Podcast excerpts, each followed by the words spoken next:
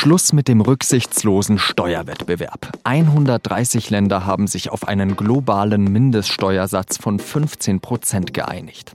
Endlich sollen große Konzerne wie Amazon, Google und Facebook mehr Steuern zahlen und sich nicht mehr in Steueroasen verkriechen. Was diese globale Mindeststeuer taugt, darüber habe ich mit dem Wirtschaftsredakteur Bastian Brinkmann gesprochen. Sie hören auf den Punkt, den Nachrichtenpodcast der Süddeutschen Zeitung. Mein Name ist Jean-Marie Magro. Schön, dass Sie dabei sind.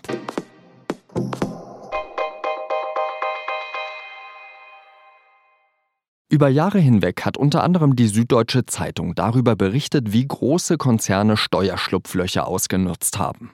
Mit einigen Tricks wie Briefkastenfirmen und Lizenzen für Patente und der Hilfe von Staaten wie Luxemburg, Irland oder Panama haben Amazon, Facebook und viele andere ihre Steuerlast auf fast null gedrückt. Damit soll jetzt Schluss sein. Denn nach Angaben der Organisation für wirtschaftliche Zusammenarbeit und Entwicklung, kurz OECD, haben sich 130 Staaten auf eine umfassende weltweite Steuerreform geeinigt. Wichtigster Pfeiler ist ein globaler Mindeststeuersatz für Großkonzerne, der 15 Prozent betragen soll. Bundesfinanzminister Olaf Scholz, der gerade zu Besuch in Washington ist, feiert die Einigung als großen Erfolg. Der Wettbewerb nach unten ist vorbei. Wir haben jetzt die Möglichkeit, als demokratische Staaten selber über die richtige Höhe einer fairen und angemessenen Besteuerung zu entscheiden und müssen nicht immer mit einem Auge schielen darauf, dass es anderswo Steueroasen und Steuervermeider gibt, große Unternehmen die Wege finden, wie sie fast gar keine Steuern zahlen. Über den Vorschlag einer globalen Mindeststeuer wird schon seit Jahren diskutiert.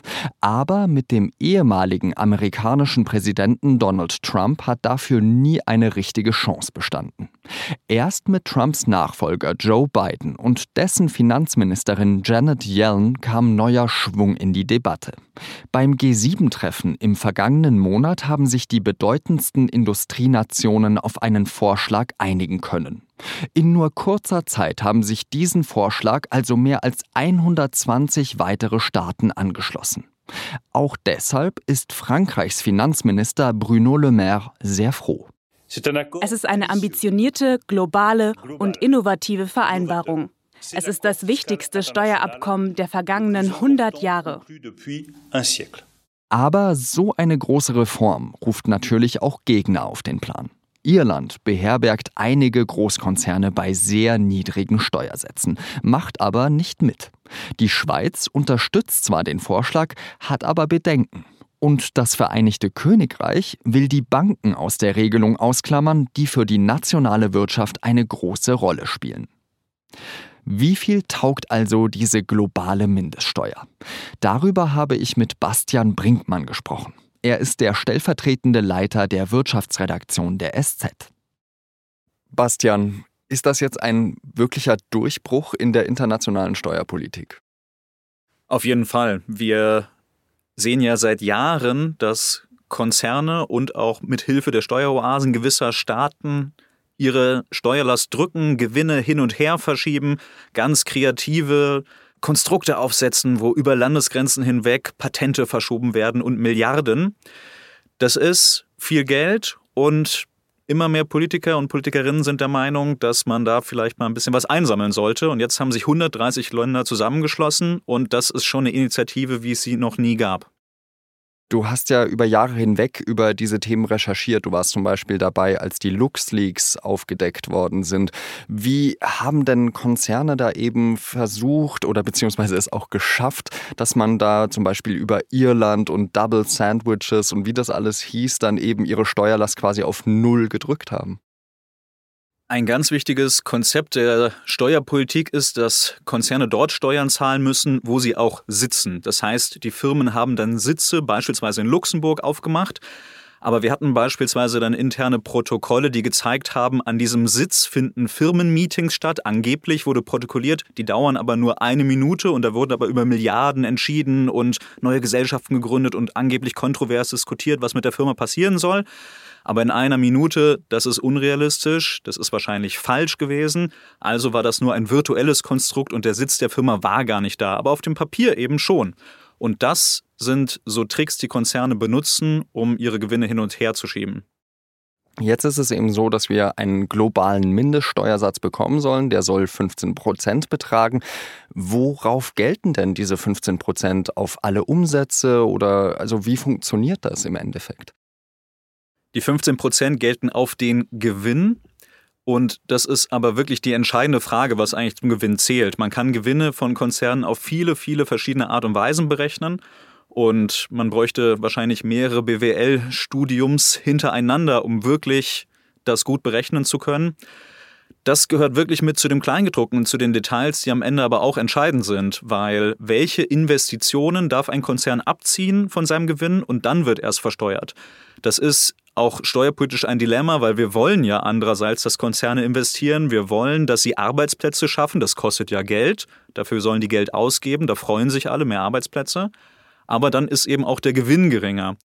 Erklär doch mal, wie eigentlich so das Ganze ins Rollen gekommen ist. Unter Donald Trump haben wir ja jahrelang diskutiert, dass der Steuerwettbewerb am besten so weitergehen soll, wie er eben seit, seit Jahren gegangen ist. Spirale immer weiter nach unten. Warum jetzt auf einmal so eine Trendumkehr? Ins Rollen gekommen ist vielleicht sogar schon was in den 70er, 80er Jahren, weil damals die Steuersätze für Konzerne weltweit angefangen haben zu bröckeln und die Steueroasen so richtig aufgekommen sind. Digitalisierung hat dem Ganzen nochmal einen Schub gegeben, weil jetzt kann man mit ein paar Klicks einfach auch in Luxemburg, Irland oder in der Karibik eine Firmenniederlassung gründen und deswegen ist in letzter Zeit auch nochmal so eine Dynamik hereingekommen in die Sache und die öffentliche, gesellschaftliche Debatte hat sich da auch ein bisschen gedreht, glaube ich. Es war wahrscheinlich nie so, dass Leute das so richtig gut fanden, dass Konzerne Steueroasen gekommen sind, aber das Thema war nicht so ganz auf der Tagesordnung. Aber ähm, vielleicht wurde es einfach ein bisschen übertrieben. Die Steueroasen und die Konzerne haben zu sehr über die Stränge geschlagen, die öffentliche Empörung folgte und die Politik reagiert jetzt. Vor allem wegen Olaf Scholz. Tatsächlich geht diese Mindeststeuerinitiative ähm, zurück auf einen deutsch-französischen Vorstoß. Ist ja auch was sehr Europäisches, könnte man wahrscheinlich sogar auch sozialdemokratisch nicht im Parteisinne, sondern im philosophischen Sinne benennen, zu sagen, Konzernsteuern sollen aber nicht Richtung Null gehen, sondern es muss irgendwo auch ein Minimum sein.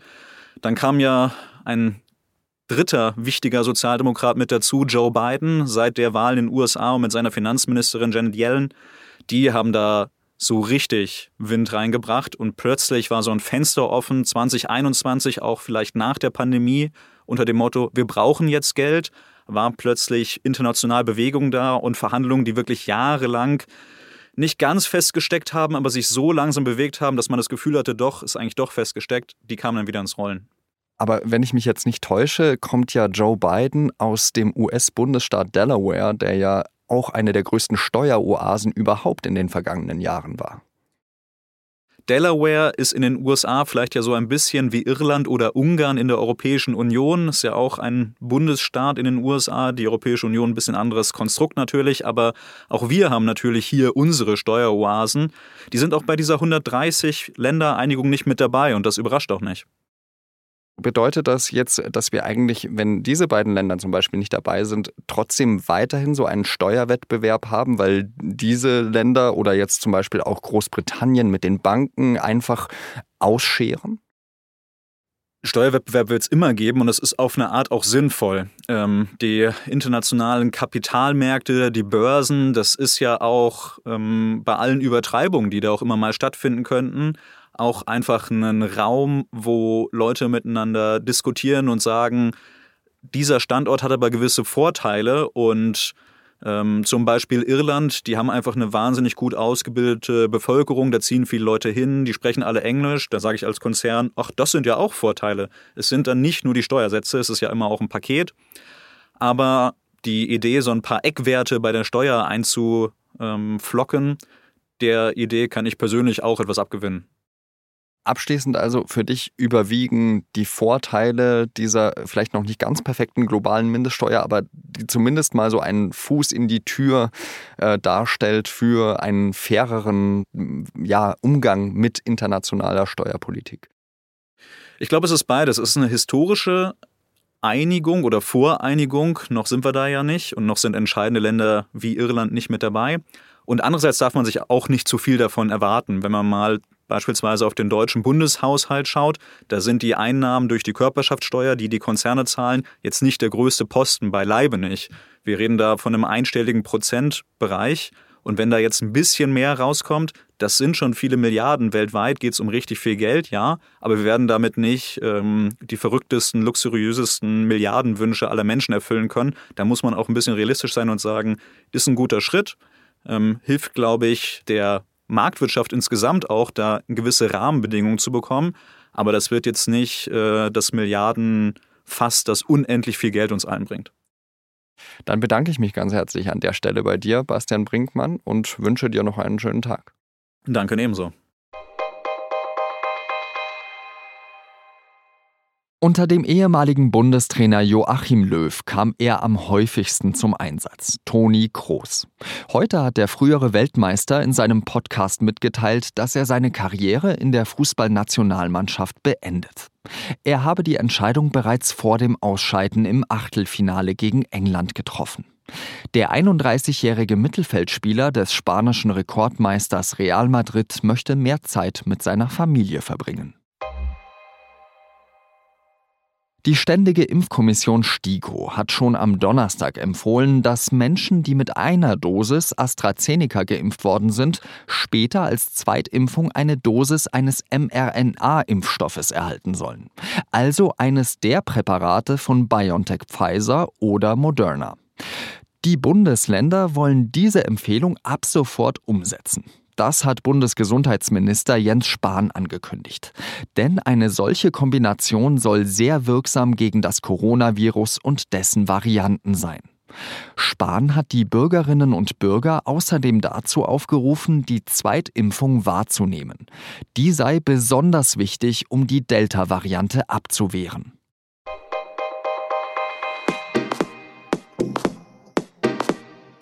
Wenn Sie noch mehr über die globale Mindeststeuer wissen wollen, dann sollten Sie einen Blick in die SZ am Wochenende werfen. Darin schreiben SZ-Korrespondentinnen und Korrespondenten aus Brüssel, Berlin, dem Silicon Valley und London darüber, wie sich die Welt durch diese internationale Steuerreform verändern könnte. Das war auf den Punkt. Redaktionsschluss war wie immer 16 Uhr und ich danke Ihnen, dass Sie zugehört haben, wünsche Ihnen ein schönes Wochenende. Bis bald wieder. Salü.